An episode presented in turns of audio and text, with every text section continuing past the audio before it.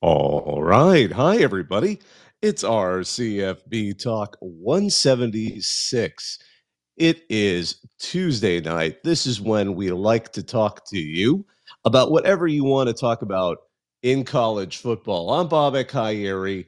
Um, I'm your regular host. There's so much that's happened since this last week, since we uh, since we last talked. We actually had to have an emergency show given what had happened at Alabama. So, anyway, just firing it up, got the tweet out. If you'd like to join the conversation, just hit request in the bottom left. So many things to go over. Let's see here. The first thing I wanted to talk about, and the, the kind of the conversation of the day, it appears that someone has already leaked the arrival time of EA Sports College Football, the relaunch that has been very hyped up in some quarters of the college football sphere. It's been gosh, it's been 10 years, over 10 years since we've had an NCAA football game. The last game was NCAA football 14. Um, for those who weren't around, just as a quick reminder, that was always the year was always the year after the game came out. So NCAA football 2014 came out actually in 2013, July. So maybe if it'll be, we'll get NCAA football 2025, I guess is what it would be. But July 12th, it appears the leak came from Florida. I may have heard that they are hearing about some of these. The reason that that date seems to be fairly reliable is there are rumors that some of these teams, especially those in the major conferences, were given early looks and kind of a, a heads up on what things are going to look like so they can give their tweaks to maybe how they want the game to look. So that's why that sudden leak out of Florida that um, the game is going to launch on July 12th might not be the exact date, but I guess it's coming people are really excited about it. I'll be 100% honest. I'm a little skeptical. EA hasn't been necessarily the greatest with fans on some of these games. I'm old enough to remember EA on the Commodore 64 when they were like the cool, like rock star company. Their video games back in, gosh, I'm going to date myself, the, the mid 80s, early 80s actually looked like albums. They came in like the old record sleeves. And even though there was like a, a three and a quarter, uh, pardon me, a five and a quarter disc inside, but anyway, I'm not going to nerd out too much out on that. But you know, some people are hoping for it. I'm just waiting for NIL microtransactions that are going to to anger lots of people, so that way people can uh, can can keep feeding the machine. Let's see here, John. What's going on? How are you? Hey man, man, I, I swear I missed one week of this of uh, of our uh, CFB talk, and I feel like I miss everything. I missed like two two different talks within a week, and all the craziness of, of college well, football. nothing's really happened. There was a championship game, and then we all just took a nap. Yeah, yeah, yeah. No, no, no one, no one retired or anything. Yeah, so that'd be crazy, you know. Yeah, it's what's fascinating is to think like we're not even done. I mean, we've now lost ever since Nick Saban retired.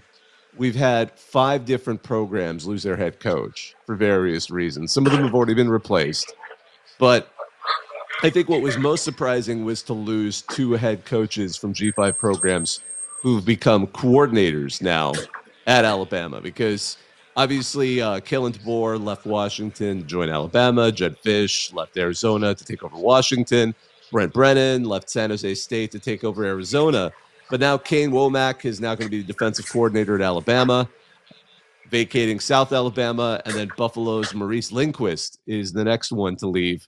Um, so that's going to open up that MAC program as well. There's so many funny echoes to this because all of those programs now have 30 day windows for portal transfers again because once their head coach leaves, including Alabama, the moment uh, Saban announced his retirement, uh, suddenly the portal opens up. So we're going to kind of see these echoes continue on, um, particularly. I mean, and heck, we all know there's one.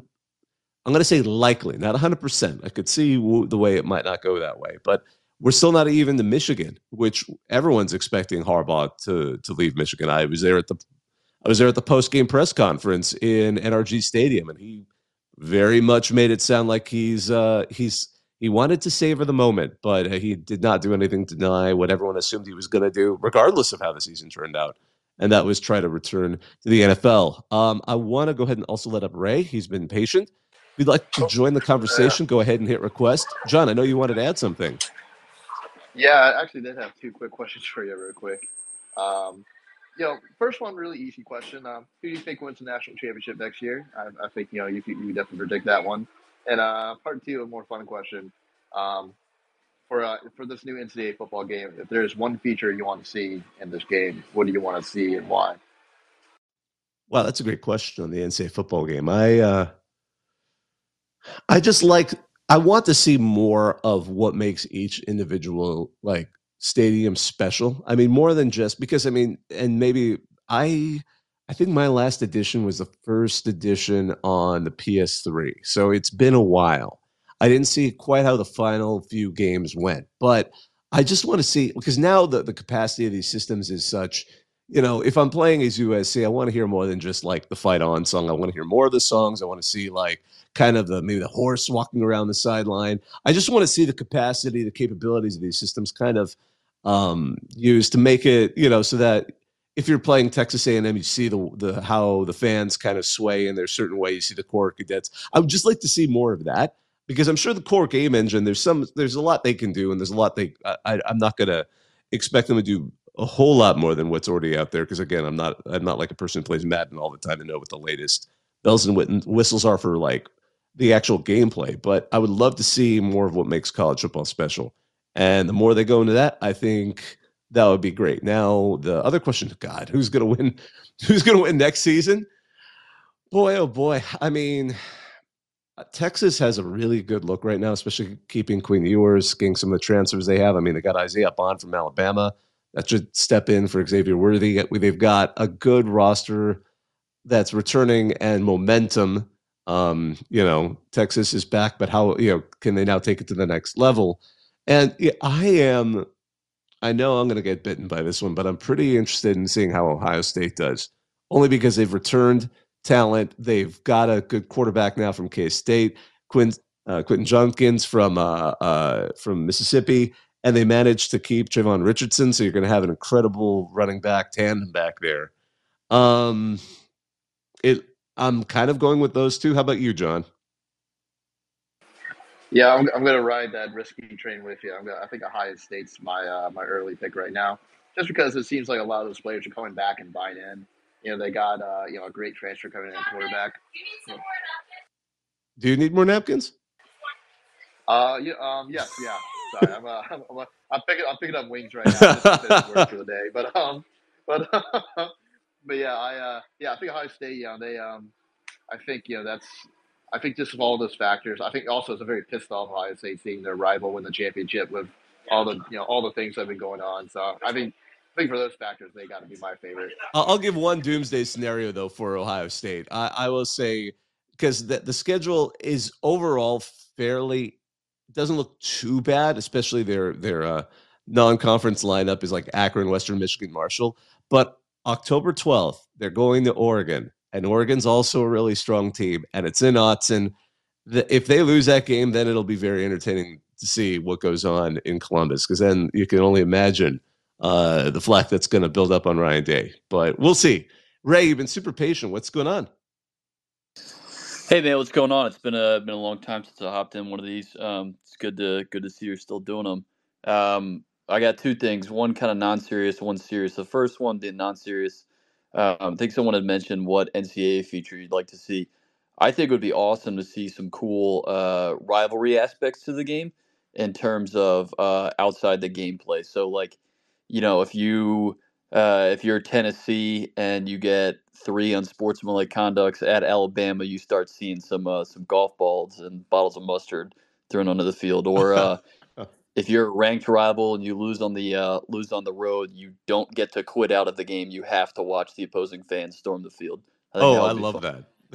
yeah, you know, field storming would be great. I have a feeling. I wonder how much pressure they get for that, but um, to not include it, considering a lot of you know fussier folks are not necessarily fans of it, but that would be a delight. You know, yeah, yeah. Oh my gosh, and the mustard thing is really funny, or just like stuff raining on the field in general.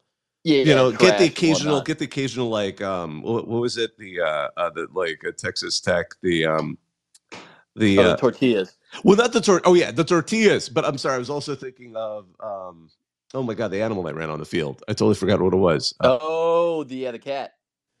Yeah, and right? uh, possum. Oh, One of them possum, had a possum. possum, possum. Yeah, like yeah. have a possum run on the field. Like we need moments like that. The silly stuff that, that makes college football. Like don't have it like wreck the game, but you know, or, yeah.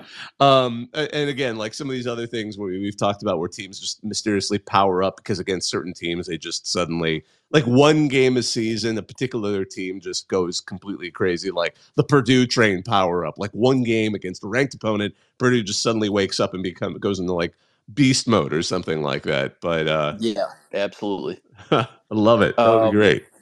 Yeah, and that second point being, you know, we talk a lot about these Power Power Five coaches departing, especially like Washington and Bama and whatnot. But um, I'm I'm interested to see if anybody has any thoughts on the uh, San Jose State job.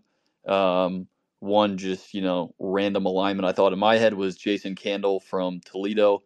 Seems like that could be a good G5 to G5. I know he's been there forever and probably pretty committed, but I'm thinking you know they're deserving of that caliber considering their recruiting pool in California and some of the resources that that institution is pouring into the school.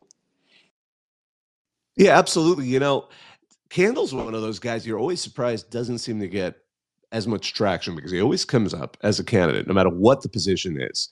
Um, I'm wondering though, and here's an interesting thing. I mean, years not that many years ago, but around oh, it was like 2017 or 2018. I was sitting down at Mountain West Media Day, and it wasn't the San Jose State coach, and I think it was still, yeah, I think it was Brent Brennan really early on in his career, like it was his first year there. So, but it wasn't him. It was actually, oh, I'm trying to remember. It was a former um, coach who I'm not sure if he had coached there, but had coached at Stanford, which of course shares the same footprint. And the conversation went to the fact of how hard it is at San Jose State because it's so expensive to live in the Bay Area, particularly around San Jose, because they're, they're, they're right where Silicon Valley is. So prices for everything, especially housing, are really high. So you don't necessarily have Stanford's budget. And Stanford did something really unique. Stanford had this one wealthy alumnus basically build, from what I've been told, like a townhouse complex where the, the it's designed for coaches and staff to be able to afford to live in the area. So it gives them an opportunity to have that so their families can develop. But San Jose State, I remember they were talking about how a lot of for a while there, so many of their um, coordinators were like former head coaches, like guys who were sort of in their twilight of their career because they could they they didn't have kids, they didn't really care about living in a big place, they just wanted to still coach, and that's always been kind of a struggle for San Jose State because the school doesn't have the kind of budget to pay its coordinators enough for what might be a competitive wage in the Bay Area, which is it's amazing to think that, but that's been one of their tough problems. Now, in terms of who might follow them up, that might that might make someone like Candle a little bit more concerned versus like I'm not saying like you know the cost of living in a place like Boise State much more reasonable or you know uh, Nevada or or even UNLV. I think I wouldn't be surprised if they go after also a coordinator from the region. I mean, some of the names have been tossed around are your usual suspects, like uh, UNLV's offensive coordinator Brennan Marion, who's been up for several jobs. Um, oddly enough, Bryan Harsin's been brought up, you know, because he's still out there and available. I mean, he's happily probably collecting some money from Auburn on the regular, but I'm sure he keeps coming up as a potential uh, coach. But I, I, wouldn't be surprised if we get someone with West Coast sort of uh, uh, West Coast ties who wants to, who's willing to take on take that on because it's always been such a tough job. I mean, anyone who is less familiar with the job might be surprised that Arizona wanted to hire him after going like seven and six for a couple of years. But that is that is a triumph at San Jose State, and that COVID year, they again they had a, they had another uh, heck of a year. They could get good guys, but it's just so hard, um, given how tough it is to to spend in that area. And it's San Jose State. I mean, they are the original for those who want historical context. They're the original Cal State University. The first Cal State University was San Jose State, and uh, they're not a UC, and they don't have the same budget as a UC, and that again makes things complicated. So yeah, it's going to be interesting to see that. Um, and I'm very curious to see who they hire. And and likewise, I'm curious to see who uh, South Alabama and Buffalo end up with. I haven't really paid attention to who the candidates are for those two. I mean, Buffalo literally just opened up because they just uh, Alabama just poached him. So really interesting stuff. I mean, we were talking about this, by the way, just a few weeks ago because and this is where a story leaked way ahead of anyone wanting it to. Um, so the university was forced to say something. But uh, North Dakota State, their head coach, ends up le- announcing during the playoff run when they were heading into a semifinal game that, yeah, no, after the season, he's going to be joining USC as a linebacker coach. And that one seemed pretty astonishing. I mean, it's not unusual for a head coach to to take a demotion to kind of move up. Um, we've, I mean, Kalen DeBoer is actually a great example of that. The guy wins three uh, national championships at NAIA at Sioux Falls, which some people call Sioux Falls University. It's actually University of Sioux Falls. I've actually visited the campus, but anyway, the uh, you know, and then he goes and becomes a coordinator at the FCS level, and then works his way up to becoming becoming obviously now the Alabama head coach. But um, it's it's been rare to see. I mean, last year I remember people were noticing when Sean Lewis left Kent State to join uh, to join Deion over at Colorado, but now to see you know again a couple of guys from G5 programs get poached to join, it kind of underlines how much not only the the the potential for an upward trajectory in a career, but also the pay for some of the coordinators. People have said that you know people were surprised that you know USC would pay more than the North Dakota State head job, but they probably were. Some people were crunching numbers, and and some of the the coordinators were getting far more than that. And even if it was not the same level as obviously the offensive or defensive coordinator, USC could probably come pretty close to what North Dakota State was paying. Although of course the money wouldn't go quite as far in Los Angeles. Let's see here. I see Thack, you're also wanting to come up. I want to let you up here as well. Again, this is RCFB Talk 176. It's off season, but a lot of stuff going on. Always happy to talk about whatever it is y'all want to talk about. I mean, Ross Bjork apparently uh, Ohio State got him. Uh, I was just reading that earlier today. I know that was a rumor, but uh, Texas A&M fans seem pretty okay with that, which uh, doesn't always feel good for the team that's hi- or for the program that's hiring him. But we'll see uh, what kind of buyout uh, Ross Bjork ends up paying at um, Ohio State. Zach, what's going on? Man, hey, what's up? Uh, I know you guys were talking about throwing it on the field, and uh, I, I, I do want to say uh, we'll give a shout out to uh, the the XFL here, the best example actually of throwing on the field.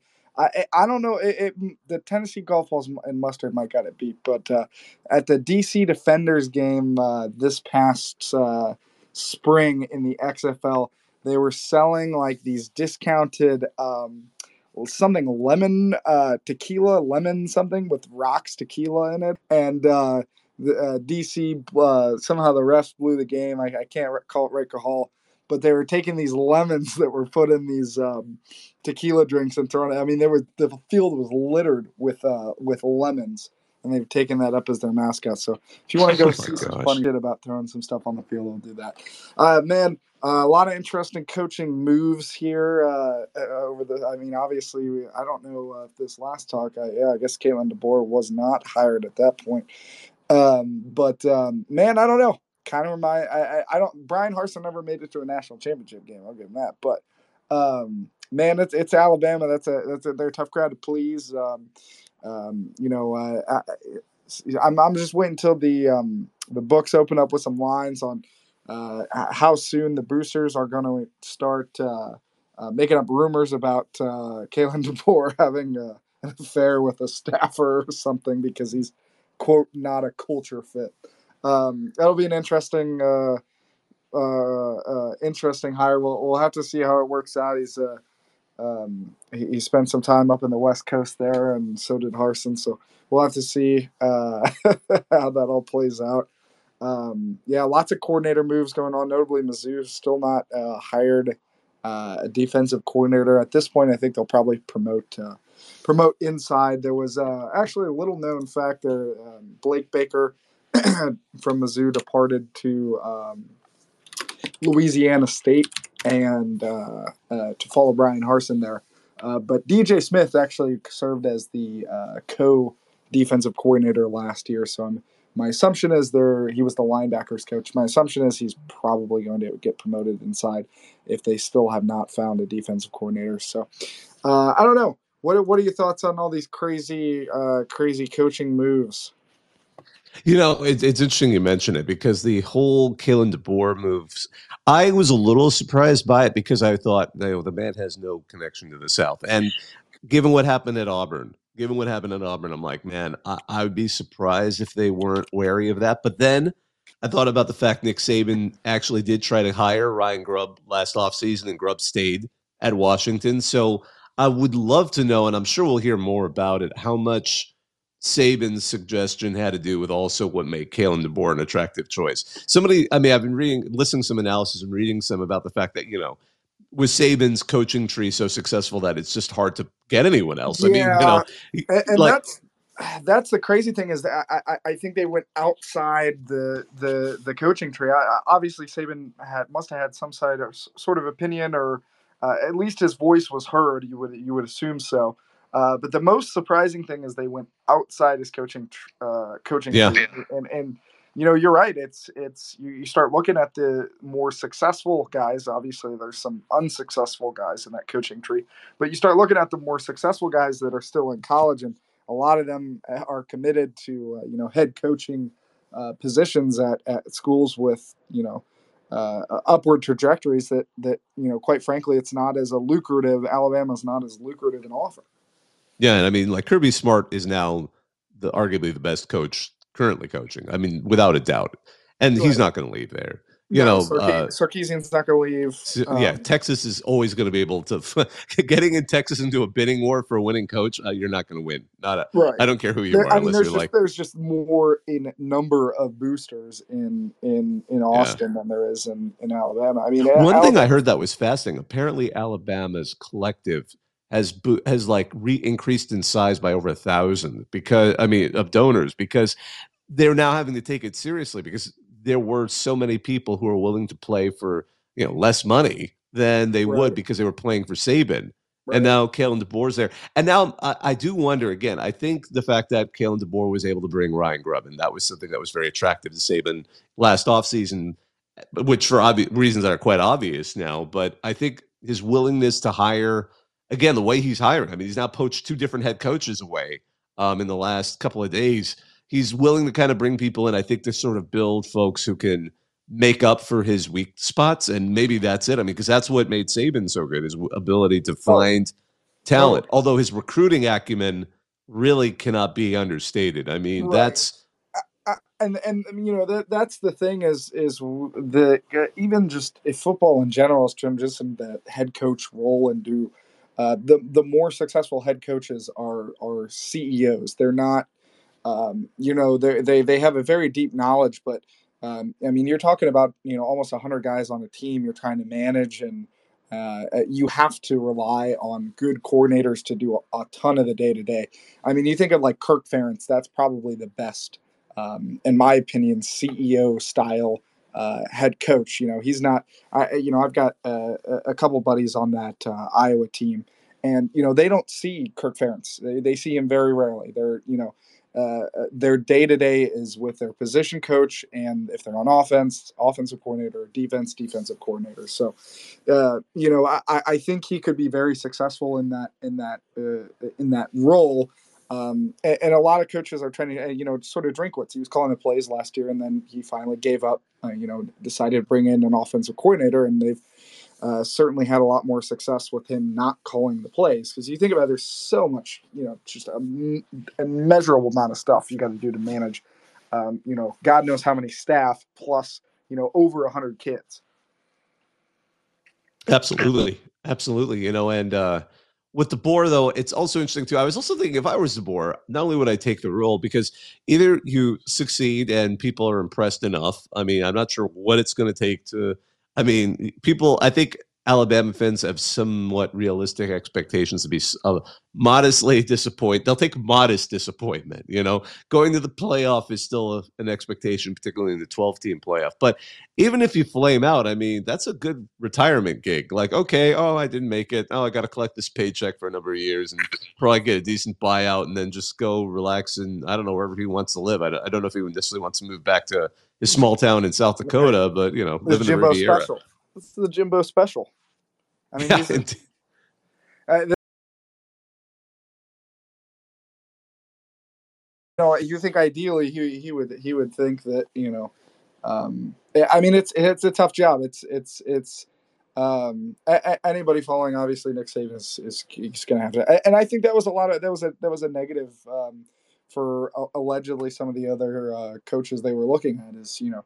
Um, uh, the expectations, the athletic director uh, expectations, that office's expectations, schools' expectations, boosters' expectations, or um, playoffs are bust. I, and you know, uh, following that, you know, your your your seat is um, is is already a little warm. I, I think they'll have reasonable expectations uh, uh, for the at least the first two years. But you know, you're looking at you know we want to be in the playoffs after that, and that's that's certainly going to be a difficult um, difficult move. But yeah, uh, you know, I'm gonna geek out for just one second and admit that, like when I was covering the national championship, I went to media day. I always take pictures of everybody who's there, you know, just because it's. Uh, yeah, I'm a very. I like to to to. I always have since I was a kid, and then I realized, you know, oh, Kalen DeBoer doesn't have a photo on Wikipedia. I'll just upload mine. and I was laughing because suddenly it became the only free photo of Kalen DeBoer out on the internet, and because I just you know released it to whatever um, man, that was not something you kind of expect when you throw something up there, but that's always been a. Because I mean, what am I going to do with all those photos? I take photos everywhere I go. I have photos like anytime I go to media day, I take a photo of all the players there and you maybe tweet the good ones. Then I'm stuck with all these photos on my phone. It's not like my kids care. So I, just, I, always forget you're a big Wikipedia guy. I, okay, I don't edit it anymore. I used to edit like that was like a thing I did like around 2000 old, so 2007 to like 2010. That was like something I, I like to do, and then kind of shifted away from that, but I still kind of like to upload photos because again, it's like, what else are you gonna do with your photo? Then they end up in the randomest place. My Google results get really screwy because like my name, they have to use my name, and then it just like I'll appear on a random website because somebody included a photo and then included my name with the photo. But uh, and then I'll occasionally get sent like books because people will use the photo in a book and they don't want to. They like they feel bad that they're not paying me, so they'll just send me a copy of a book. So, what's the weirdest weirdest book you gotten? Oh gosh, you know, it was actually a funny one. It was like a group of the world's weirdest sports. And the reason it was I went to Oaxaca like in 2005 and took a photo of a Mesoamerican ball court in a Zapotec ruin. And the photo turned out great, even though my camera, this is like 2005, my camera was not very high res. But like, yeah, no, they just ran with it. So uh, I got all these penguin copies. This is tiny little paperback, but you know, whatever. My kids like the book. I could say, "Hey, Dad took that one photo," but uh, funny. I appreciate you, Bobak. Have a good one, y'all. Yeah, absolutely. Hey, Elizabeth, what's going on? Hey, on? Bobak. Uh, just wanted to touch base on a couple of things. Uh, one thing, um, fantastic coverage of the national championship. Really appreciated all your um, effort on that. Uh, photos, Thanks. wonderful. Love to see that. Um, and then, secondly, I wanted to touch upon you know, the players now that are getting paid, I'm hearing this from multiple um, multiple teams where they're getting paid. Uh, you know, maybe some guy has two hundred thousand dollars in the bank, and now he doesn't want to make the effort on the field. So I, I don't know if this is good or bad, but wouldn't it seem to me that you know if you're getting paid 200,000 to do you know 75% wouldn't you get paid a lot more if you had 100% effort? Um I just I don't get that uninspired play for or motivation for money. Because it's it is a business and it's entertainment but they're making money. You know, I'll I'll just say this much: even before you know, above board financial inducements, I think you know, I, I was always a fan of going back and looking at retrospective the the worst recruiting flops. You know, there, there was I remember there was one guy at USC, Whitney Lewis. He was like the he was ranked higher than Reggie Bush and all these other guys. I don't guys. And remember him I mean there's a reason why. There's there's a very good reason why you don't remember him. okay And then he transferred out, and I forgot what school he ended up with. But ever all the like all the back in the day when your only info info is like a random team uh forum that was like everyone's like, yeah, he got fat. Like everyone's like he was a wide receiver and he got fat. Um but became a tight end or yeah something. So he uh not that I'm not not a good tight end, you know. Back in the day before tight ends were more used, I always joke tight end was where a good uh, where a quarterback went to die, you know, on a roster. right But he um he like but he just didn't pan out. So there's always going to be guys like that, you know. I I think the money is is an indu- is certainly inducement of where they go, but I think another factor that's kind of playing into this hmm is we're still in such a wild west situation. We've never had, you know, the the whole the we're still young. The NIL market right. is maturing in front of us. So we've seen that more. I've heard some more of these deals tend to be like incentivized. You know, it, it totals out to X number of dollars over a period of years. So I think we'll see a little bit more of that, so that if you get a player who's maybe not delivering, you know, they, you may not renew it the next year, which could cause them to leave and get really angry and maybe transfer to a team where they suddenly want to prove themselves. But you know, they weren't doing it at your program. But it's going to Yeah. be interesting to see. I mean, some of the stuff that people want to do, I'm a little more questionable about. Like I've heard, like I think it was like Ari Wasserman wrote an article where he was suggesting like players should be forbidden from following their coach somewhere, which I thought was just That's completely asinine. Yeah, I mean, like. What, like if your head coach is leaving and you like him and they like you and they want you to keep playing for him, I mean, you know, follow him. You yeah, know, and you committed to them and you're devoted to that coach for a reason. So that I mean, the whole point of yeah, the whole point of the transfer portal in NIL is because you know, especially the transfer portals, because the head coaches were allowed to do this. So I mean, because uh, it is crazy to think back. Like you know, there used to be that period of time where if you wanted to transfer, you gave your coach a list of teams, and then he said like, no, you're not going to this one. You're not going. Usually, you know, the in uh, conference programs, and now Exactly. Especially in the SEC. They did that where you can't transfer to an SEC program.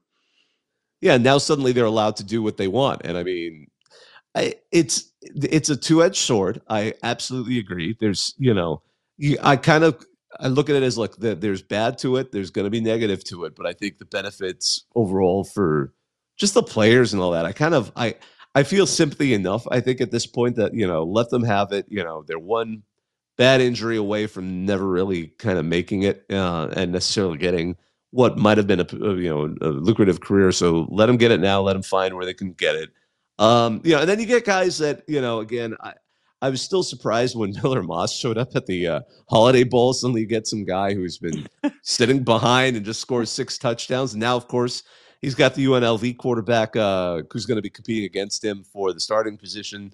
But I mean, you know, every now and again you get those. So th- there's still a mix of guys who stick around. I mean, one again, going back to what just happened uh, last month, uh, you know, last week. Michigan's program is mostly guys they developed inside that program. I don't know Right. if that's if that's going to keep happening, especially you know if Harbaugh leaves. I'm not Well, sure. You know, yeah, exactly. If he goes to uh, LA or not. Exactly. I, I mean, I'll, I'll be curious. To see, I mean, I think they're going to probably hire internally. I wouldn't be surprised if Sherrone Moore ends up being the next head coach at Michigan if if Harbaugh leaves, which is still an if. But um, you know, at the same time, I mean, it, it's going to be rare for programs, I think, to have that many players coming from within. Um, it just seems that way, especially in the the playoff era that we're entering and with the portal. But yeah, I mean, I don't. Yeah, I don't. I was just, that was kind of a meandering rant to say that I don't Yeah, think that no the worries. I just I was just curious on what your thoughts were because I'm I'm I'm seeing so many comments from different teams and even my Arkansas Razorbacks where, you know, the guy and again one of our running backs who's no longer with the program, you know, gained a lot of weight and now can't run as well, but he has $200,000 in the bank. So now is he not inspired to run as well? Is he not, I mean, does that make I I, I don't know. I just Yeah, yeah. I I mean, they were like that that. is. All I'll say is they were like that before. There were players like that before. Before money was even in the fact that they were just like, Yeah, you're right. you You're get the you right. get the you're kind of the, they're just busts, and you're kind of like, man, you had such potential. Why did you? So even before the money, now you're dragging some booster, well, above board boosters with you as well, um, which hopefully will get them to learn a little bit more. I'm curious to see though. Maybe there's a way to structure a deal to uh, to make it so it's a little less little less And like then, you just feel like you handed a guy a ton of money and they kind of yeah, I. I I think it should be incentive based, you know, performance based. You know, so I you do X amount, and then if you get this, you get more. So I don't know if they can straight up go entirely performance based. I think there may be some oh. restrictions on that, but oh, you could maybe put benchmarks on just the amount of time there. And I think that's we were starting to hear there have been some like that where it's like when that whole Jalen Rashada story was coming out, and they were like, did they just hand him? You know, remember when Miami was supposed to handing all that money? Turns out it was actually like it was being handed over a period of time, like there were there were dates. Like I know they can do that, but I, I think I worry a little bit about, especially when we start paying players for like you know uh, touchdowns, tackles. That could get that could kind of like I, complicated. I'm just thinking, yeah, I'm thinking more like phase, just um, you know, per season. You know, Yeah. something not not so uh, yeah, per yard, per gain, all that good stuff, touchdowns. Um, so yeah, I don't know. I, I just I was I was wondering, but I think you're right about, you know, it's it's kind of like if they weren't motivated to do well and be to the next level, uh, they're they're not going to do it. Absolutely. I always tell people, like, you know, well, Just I, like I, in work. yeah, no, I teach, like, I teach at the undergraduate level and, and I've taught at the law school level. And I always tell students, like, look, I always use, I use a football analogy. I'm like, you can be super talented in high school. And then when you get to college, you know, some people naturally have it and some people have to work hard at it. And, you know, sometimes it's those kids that work really hard that get those A's and get in the, let's say, a, a graduate school like law school. And then when you get Right. to law school, very few people go to law school and have that natural talent, just ace classes. I'm going to say that that's like a one in a 200 kind of, kind of Yeah, number. that makes type sense. Exactly. And then, you know, most of those guys got to work hard. And, you know, you can make that analogy with football. It's like, you know, high schooler, you're best high schooler, your natural talent, go to college. Some of those guys are such a insane natural talent that they can maybe scoot by in college, but a lot of those guys still got to work. And then, you know, you can't Yeah. just, sometimes you can't just coast. And some of those guys just don't got it. yeah, and bottom line, some people don't want to work for it. Period. They don't want to Yep. work hard. So, yeah, I get it. Absolutely. Hey, John, you came back up. What's on your mind? Yeah, I was just uh, gonna say to Elizabeth's uh, point about you know that player in Arkansas getting fat. Um, I, I you know it, could be you know for the money. It could also be you know the the cooking's down, uh, so good down south, man. It, it's hard to fight the temptation of good southern food. So I, I can't I can't blame him. Uh, you know I can't blame him if that's the case. but uh, but uh, the other thing I was gonna mention too, I think uh, Thack was talking about uh, Kalen DeBoer. Have you ever seen a coach with such a me- like such a rise in the coaching ranks? I mean, I don't think I don't know how know how aware people are, but he was a Division two coach, head coach, 15 years ago, and in a 15 year span, he has jumped from Division two to a I, I would say that one of the highest pinnacles of coaching. I mean, that in itself is phenomenal, and I, I it's harder for me to remember a time where you know a head coach has you know really just jumped so rapidly up the ranks. Oh, absolutely. He earned his spot, and it was it was it was an analog to I want to say it was an analog to D two. It was NAIA, but uh, but yeah, no, no. I mean, he he climbed up from the uh, uh, at the time it was NAIA. They moved to D two. A lot of those teams kind of scooched around in the last several years. So, uh, but yeah, absolutely. No, his his rise is absolutely something else. Um, and again, that as we were talking about, particularly with the fact that Alabama has now poached two G5 head coaches to be assistants.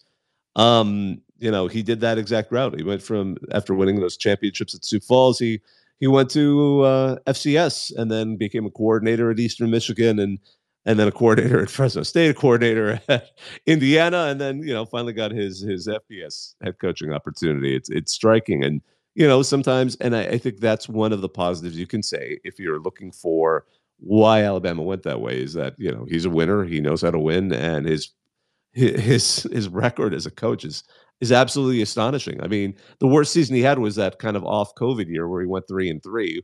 But other than that, if you take that out, it's even more of an incredible uh, incredible run by him. Let's see here, Max Romero, pardon me, Max Romeo. What's going on? Hey, Red, love your account, man. I just had uh, two questions for you. One about Penn State, 'cause I'm a student there, and then one about the uh, Big Ten in general. So one of the main uh, criticisms about Penn State is that, and James Franklin too, is that we can never win the big game. We got bodied by Ole Miss in the Peach Bowl, lose to Michigan and Ohio State every year. So I'm wondering, what do you think that James Franklin and Penn State in general need to do to finally win one of those big games? Like, is it recruiting? Is it play calling? Like, what do you what do you think that we need to do to finally win one of those big games? That's a great question because James Franklin's one of those great enigmas right now. Because I'm I'm against the idea of like letting them go, only because so many teams think that oh we're not quite making it, and they let a guy go, and then you know you end up like the kind of the the long descent that Nebraska has, which I'm optimistic they can get out of it, but you know they the whole decision to uh, um, to uh, uh, fire Solich just I thought I remember when they fired Frank Solich after going you know, after having some great seasons but not quite reaching that pinnacle again. Um, and then you know they found out it can get quite worse. So that said, you know, last season with Penn State, the offense was just such a trouble. Wi- wi- their defense was phenomenal. And, and granted, I'm kind of of the thought that the bowl games are unreliable indicators, particularly when you're not in the playoffs. So yeah, Ole Miss did a great job, but I'm willing to say, well, we'll see how Penn State does when they know they're playing for it all, especially going into next se- season. I'm I'm curious to see how uh, how Andy does as their offensive coordinator. I'm always bad with last names. I'm kind of a little hesitant. They got a new defensive coordinator. I'm a little more optimistic about that because of the way they've recruited there. Sometimes with a quarterback like Drew Allar, you know, when they kind of they're really highly touted and they don't quite pan out.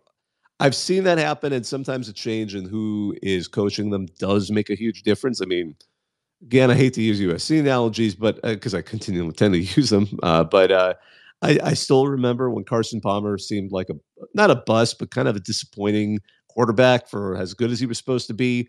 And then finally, I believe it was his third offensive coordinator, um, ended up being Norm Chow, and then unlocked his potential. And suddenly, poof, you're like, wow, where did this guy come from? Or anytime you get a transfer quarterback, I mean, look at the reigning Heisman Trophy winner. He certainly Arizona State wasn't exactly weeping when he left, and suddenly you get him to LSU, get someone good system, good coach, and suddenly you know they take off. So those things do happen. Um, so with Penn State, I think first of all, I think Michigan's going to take a step back. I don't think it's unusual to think Michigan's going to take a step back. So much of this team is built around this one season. It's rare you get the way things turned out for a team the way they turned out for Michigan at the end of this season. I'm going to set aside the Connor Stalions stuff. I mean, they were always talking about like, oh, this going into the season, these guys are all seniors. They're all, you know, it's going to be a very mature team. This is going to be it. If if you know if Harbaugh can't do it this year, he can never do it. You know, but then the idea was there was going to be a drop off because a lot of those guys are now leaving. I mean, I've heard you know estimations that they might even uh, set a record for the number of first round draft picks or something like that. But all of that said, I mean they're gonna they're gonna be a weaker program. So Penn State will have an even better opportunity to at least perhaps climb into that spot with uh, towards the top of the Big Ten. Um, with the Big Ten dropping divisions, it's kind of interesting. Uh, their schedule is is definitely. Let's see, they got they're going to be playing UCLA and at USC. They got Ohio State, and they don't get Washington. Probably they don't get Michigan, so we'll just set that one out aside altogether there's some tough games there. Um, they got Washington, but Washington's a mystery right now, honestly, with with the way they're going to be with the new head coach and obviously losing a couple of key players. They have a shot. I mean, at this point, they should be a playoff team, right? They you think that if they can maintain what they had going, they can get into the playoff consistently, then perhaps match up against teams that they can knock off and perhaps uh, climb back up. I, I'm not sure where to place them right now. I'm not sure where to put the. I think they should certainly have a shot at getting into the 12 team playoff next season, but I'm a little hesitant to, to put any rankings right now. I like to see where people develop. I like to see how the spring game, kind of the the feedback. Not I don't necessarily watch spring games, but I like reading how teams seem to be kind of ranking up against each other in some of these things. But of course, you know how many people you know eat that and uh, and then get burned. Yeah, no, I, to- I totally agree. I do feel bad, like you said. You mentioned the defense. I feel like we wasted a uh, big opportunity with that. One of, one of the best defenses in recent memory for sure, and the offense just couldn't get it together. Yeah, we should get your we should get that offense and marry it with the L, pardon me that defense and marry it with the LSU offense, and we'd have something unstoppable. Oh, 100 percent. And then uh, the second question is: It's funny you mentioned USC. So my other question was, how do you think the uh, the new Pac-12 teams are going to uh, fare in the Big Ten? So Big Ten, you know, we, we love our defense, we love our punts, as Iowa showed all year. And then I, I feel like one of the stereotypes for the Pac-12 is not a lot of defense, ton of offense going on. So I'm just wondering how you how you think that how those West Coast offenses are going to fare against the uh, Big Ten defenses. Do you think they're just going to kind of cancel each other out? Do you think one's going to have an advantage over the other? Love to hear your thoughts on that. I am very curious to see how that pans out because it's. I think Washington's now a little bit more of a quirky one, only because they lost so many people at this point. Oregon's going to be ready and geared up to play because they already played a little more physically than most of the other Pac 12 teams. I think they're going to be ones that are going to race in and I think be a little overlooked because people tend to look at the LA schools, especially USC, which, you know, they seem to be taking their defense seriously, at least in terms of who they've been hiring. Because holy cow, they went from Alex Grinch to, I mean, they just hired, you know, line coach from, uh, uh, the uh, from the from the Ram, from the NFL. I think it was the Rams or the Chargers. I can't remember. It's one of the LA teams, but you know they're they're loading up on that. I don't know if USC is necessarily going to be ready to play at a, the level they were. Well, it can't get that much worse than last season. But I mean, I'm not sure if USC is quite ready. But in terms of the cultural kind of mix, I'm curious to see. I don't think the West Coast schools are going to start adapting like a Big Ten West style. Like I, I just don't think that's going to influence them at all. But I do wonder if that we're going to see perhaps a shakeup because I mean that was probably probably a little bit of the issue with the Big Ten West is that all those teams were kind of aimed at kind of playing each other in their own style of football, and then you know they just were kind of help hapless when they would get outside of it. Um, you know, up until this season, the argument was Michigan was just built to beat Ohio State, and you know when they get into the playoff, they croak.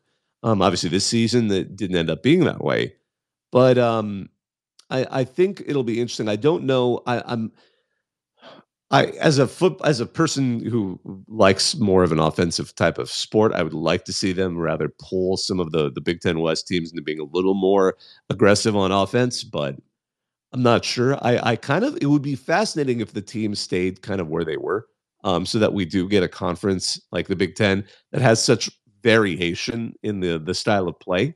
But I realistically don't know how that'll work, and there's so many factors. We've never had a conference quite like this um, and we're going to see some very interesting results that are are hard to predict. And maybe that's it. I mean, we're in such a period of time where nothing is easy to predict.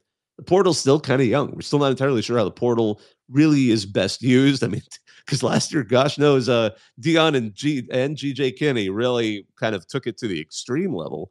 Um, we're not sure entirely how NIL works. We're just talking about how do you how do you budget money to make it work right. Um, now, even a school like Alabama is taking the portal a whole lot more seriously because you don't have the Saban bump where players are willing to necessarily play for less openly given money than to have that opportunity to play for Saban. There's so much mystery out there, and and these new conferences, but particularly the uh, the the Big Ten, and to a lesser degree, the fact that we have Stanford and Cal going to the ACC it's a mysterious it's a mysterious time which is a fun time because it's we're going away from the predictability. It's no longer like well it's going to be clemson it's going to be alabama in the national championship game and the rest of everyone is just kind of playing for entertainment value. Like it is completely wild west in the terms of, of predictions and, and i'm glad i'm really glad because it was getting a little stale there. I still like the sport but we needed this. We needed this kick in the pants.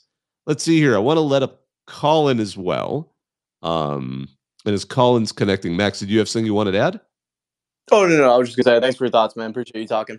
No, man, thanks for joining us. Colin, what's on your mind? Uh, what's going on, Reddit? Uh, just a bit of context. Uh, Sam Houston, Bearcat over here. Um, eat 'em up cats. Um, obviously, we all know how we we trended for majority of the season for not winning any games for a while. Um, just but having a great defense while doing it. Like that was the frustrating part. Yeah, it, it was very, very. It was very. I mean, I went. I went to all their uh, games. I, I traveled with. I traveled with the uh, team for broadcasting reasons, and uh, I got to see every single game unfold in front of me, and it was and it was quite an experience to say the least. Um, being a the new the new kid on the block in FBS Conference USA and whatsoever I mean, did the season end like it did? Of course, but I kind of think I think I, I take it as a process. Like it's just a stepping stone to what this program can be in the future. You know, whatever happens with NIL, whatever happens with conference alignment or NCAA sanctions or whatever could happen, it's just a it's just a step in the process, in my opinion. And I and I hope people, especially my fellow Bearcats, uh, recognize that because we we had, in my opinion, we had a a good transfer class or a good signing day, early signing day rather, uh, last month, a month ago. Um, but I want to know what your thoughts are on the program and where it could potentially go in the future. Yeah, you know, I think for those who are who are unfamiliar with how that season went, Sam Houston State opened with just uh kind of frustration because you know they, they I remember they they lost to BYU 14-0. Not a bad not a bad loss for your first true FBS season, your opening game. Again, lost close to what was thought to be a very good Air Force team. Now, obviously, didn't quite end up being as strong. They lost, you know, 13 to 3. They kind of had a couple of losses, but then they lost in OT to Jacksonville State, which had also moved up. They lost to FIU in double OT. They kept losing. The games were, were getting closer. And then they've won finally three of their last four games to to finish three and nine. So they they look better as they went along. And like what James Madison did when they moved up a couple of seasons ago, they opened with a full FBS schedule. They didn't give themselves. I mean, Kennesaw State, pardon me, is technically was FCS when they played, and that was also another close win. And to be sure, Kennesaw, pardon me, Kennesaw State is also moving up next season to join uh, FBS and join Conference USA. I believe it's next season they're joining. Um, yes, it is next season. They yeah, do. so. I mean, again, it was it was a strong schedule, and it just it was tough, and there were close losses, but they trended up. And I'm not sure. I mean, how I admit I'm not necessarily familiar with how many folks are returning on the Bearcats roster, but uh, but you've got K.C. Keeler, who's a great head coach. I mean, he's he's won a national championship there. Um, and I mean, in that in that wild COVID season. And and he's actually won. I forgot he won at Delaware. Oh my god. Totally forgot he won that Delaware. I remember that Delaware season. Um, so I mean he's he can win. He's been a good coach. It's just it was a tough start, a tough transition. I'd be curious to see next season. I haven't seen what the schedule looks like, but how many how many folks how, how much have they retained from this this roster? So we've actually retained quite a lot. We haven't had a lot of our guys into the um, portal. We we've we have a couple of guys that that are declaring for the draft, but not. But in my opinion, not really wants to bat my eye about because of their positions and what we and what we have. Uh, we Keegan uh, Shoemaker, our QB one, is uh, not is, is graduating or he graduated already. I don't know if he's graduated this some this spring semester or if he graduated already. Not too sure, but in the transfer portal, we got Jason Bauer from Central Michigan. We got Hunter Watson from from Iowa Western Community College, who just won a, a national championship. And then we got Michael Phoenix from Kilgore College, who was one of the best wide receivers in JUCO. Uh, we lost Hakeem Meatball Smith on the de- defensive line, but we picked up a D lineman from SMU, Dylan Frazier. I mean, for what we lost, we pretty much filled up and like kind of reloaded a little bit.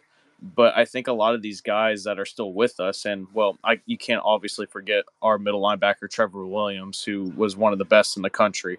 Uh, he's he's uh, gonna be missed, but he's going on to the draft uh, and probably is gonna get picked. We don't know that for sure, but at the end of the day, I think we will be we're fine roster wise. Uh, I, I am curious to see who we replace our defensive coordinator with because he went to New Mexico State. Um, mm so, but at the but at the end of the day, um, I think we're going to be fine. Uh, if you are curious about the schedule, we open on August 31st at Rice. I just then, saw that. You guys have Rice you at UCF. Mm-hmm. Wise coming to town. Mm-hmm.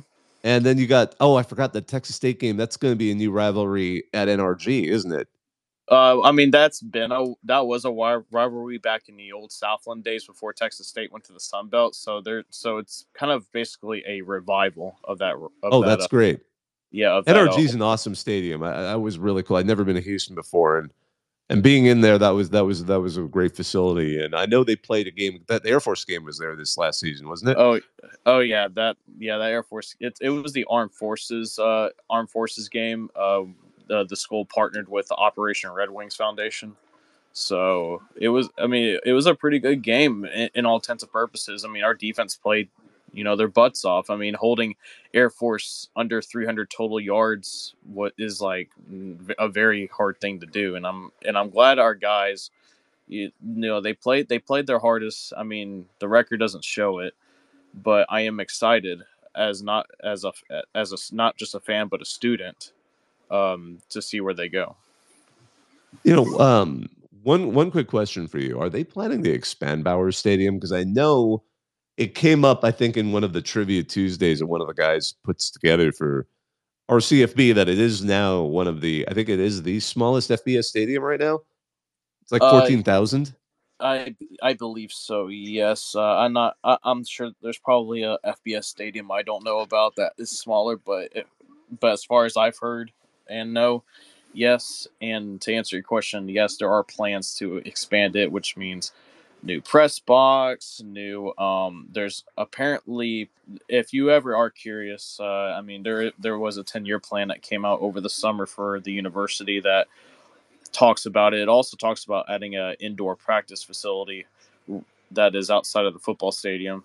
So, I mean, it's a ten year plan, so obviously things can change. Mm-hmm. So not no construction going on yet, football wise. Just gonna see what happens.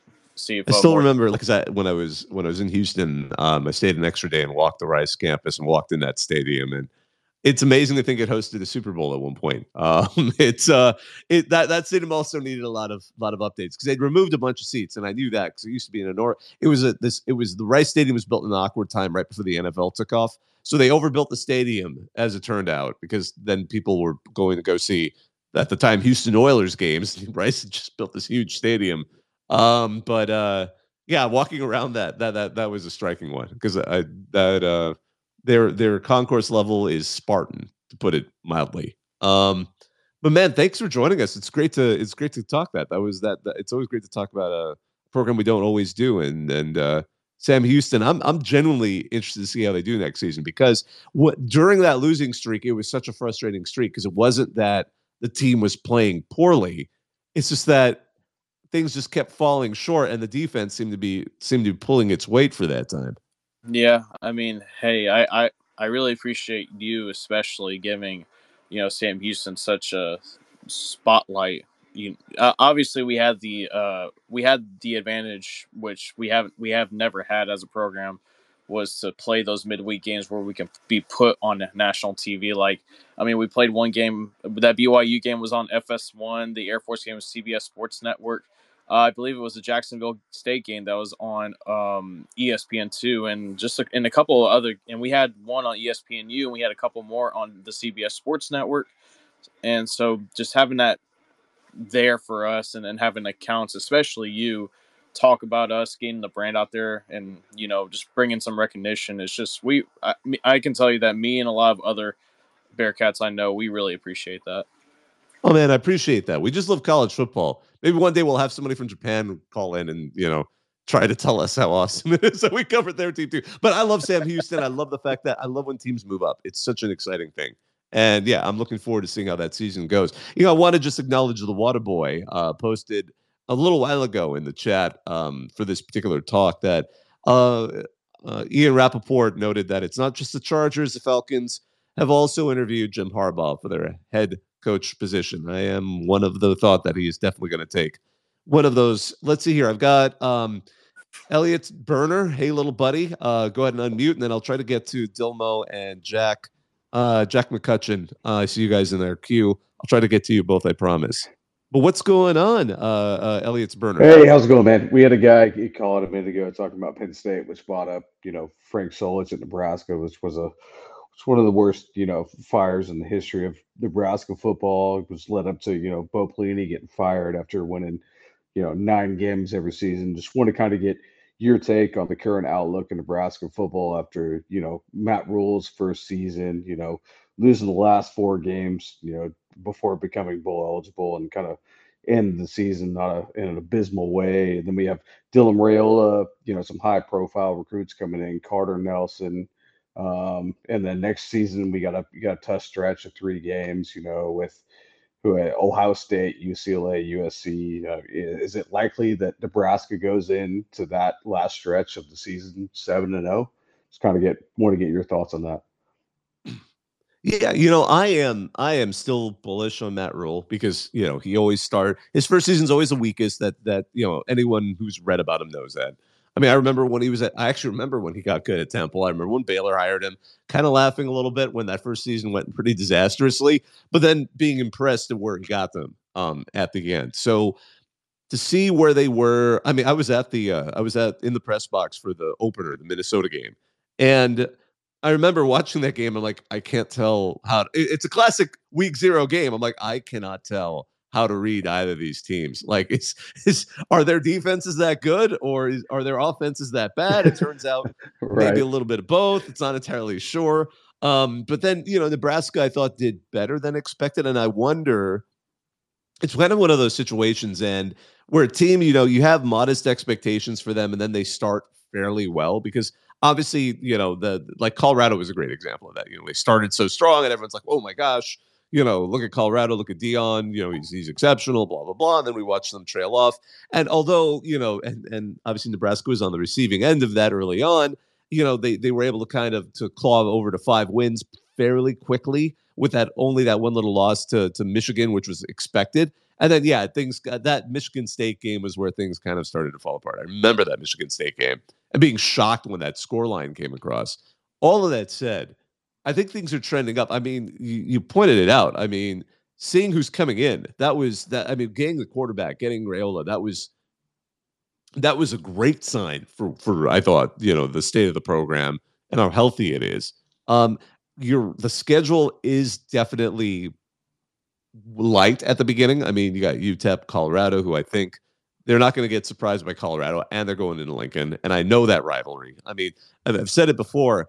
One of my favorite things was going to call, going to pardon me Nebraska in in 2007, and just experiencing what it's like in Lincoln on game day, and then noticing that there's one team they also clearly hate, even though they weren't playing that day, and it was Colorado. So I always tell people like they're nice to everybody, but man, they, they definitely that's a rivalry if you're that's, not aware that's of it. true, man. That's true.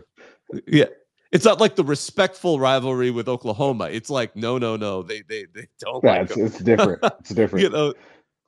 Yeah, exactly. So I mean, you know, you got NIU, you got Illinois. Illinois. I still can't. I don't know what's going to happen in Illinois. I'm very curious to see how long it's going to take for Bielema to get them to somewhere, and if if he can, Purdue, Rutgers, Indiana, and then you get, as you The said, that gauntlet, gauntlet, yeah. Ohio State, UCLA. I'm not sure where to even to peg them. USC, you know, could be good.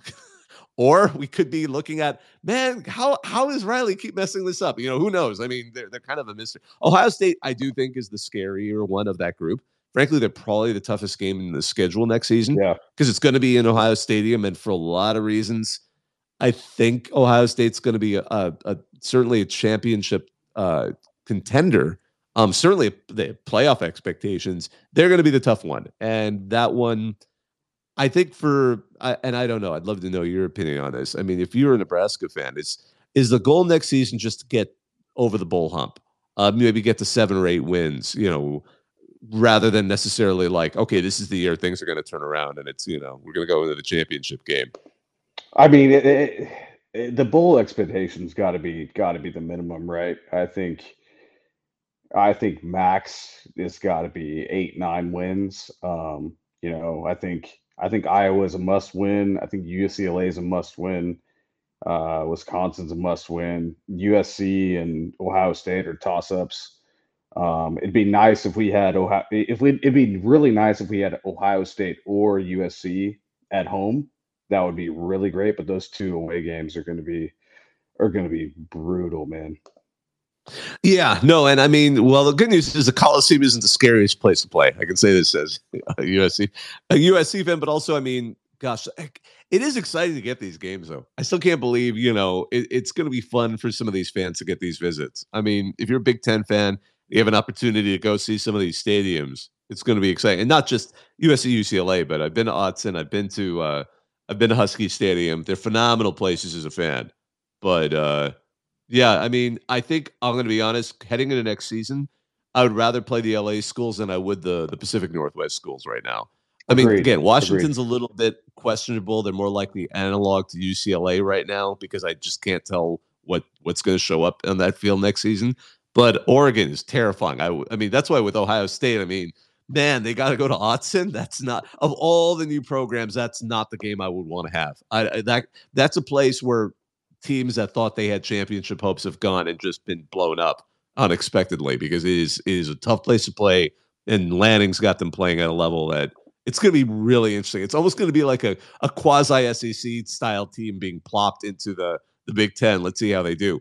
Um, and they're not they're totally not where you'd expect them to be from. Yeah, it's it's going to be interesting, man. I'd I'd much rather have uh, UCLA and USC on the schedule than even Washington and Oregon right now. Yeah, it's remarkable to think that. Like, who would have ever thought? Like, especially because how late they came to the game. I mean, like this, the, the whole change at the end of the last offseason, you know, that sudden shift suddenly. Oh, by the way, those two teams are now coming too. I never would have thought, like, okay, now those are the two you don't want to play. Um, you know, USC, great. You know, we definitely had higher hopes for how that team was going to do before the season.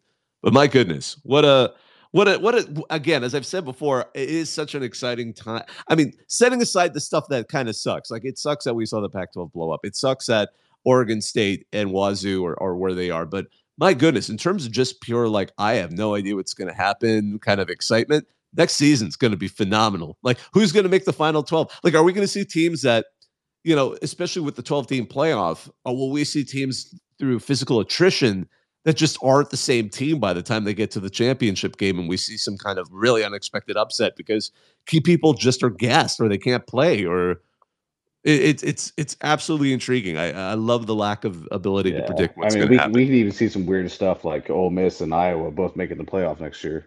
Man, that's going to be weird. Oh, I hope so. Can you imagine? I just want to see. I, I hopefully Iowa is going to have. Oh, that would probably assume Iowa gets some more of a Compton offense with now in the post Brian Ferentz era. But my goodness, could you imagine? Like just who they'd be paired up with yeah to see that and then what kind of g5 team's going to make it I, this year was such a weird season for the g5 i can't emphasize that enough the fact that the for liberty to have gotten in so much had have gone wrong and it did it was like for g5s it was like their equivalent of the 2007 season because it looked like air force was favored or fresno state or you know Wyoming, all of those guys kind of clobbered each other. Then all the other team like SMU and Tulane kind of fell short, and then you know at one point Memphis even looked like they had a shot, and then all of them fell to the wayside. And the team that had the worst schedule in the preseason managed to do what they could do, and they went through. I mean that the odds of that were so low, uh, and and yet it, it all came to pass, and and Oregon put an end to it. But um, we saw exactly what we were kind of expecting, but yeah, again, that was that was. I mean, I felt so bad for Liberty because the one, like the one team in the uh, New Year's Six that decided to have like all their key players decided to stay and play. Which again, what does that say about Dan Lanning? I mean, yeah, exactly. just absolutely beat them like a drum. Yeah, it was. You a, know, it was a, like it was a easy day to make some money. I'll just say that. Oh, I love it. Well, thanks so much for joining us, man. It was great talking. Yeah, I appreciate you. it, man. Thanks for taking my call. Hey, Delmo, you've been super patient, man. I just want to say that. What's thank, on your thank, mind? Thank you. Thank you. Huge Arizona Wildcats fan. Go Kitty Cats. I just have a question about um, a sort of a star breakout receiver we're going to see next season. When do you think people are really going to start taking Montana Lemonious Craig seriously? Is he not going to follow his coach to Washington, like, and be the next Rome Odunze? And do you not? If not, do you see him being the leading receiver in the Big Twelve? We really need to stop glazing. we need to stop glazing guys like Luther Burden. Come on, Kentucky Wildcats. Oh, I'm got, I got beat.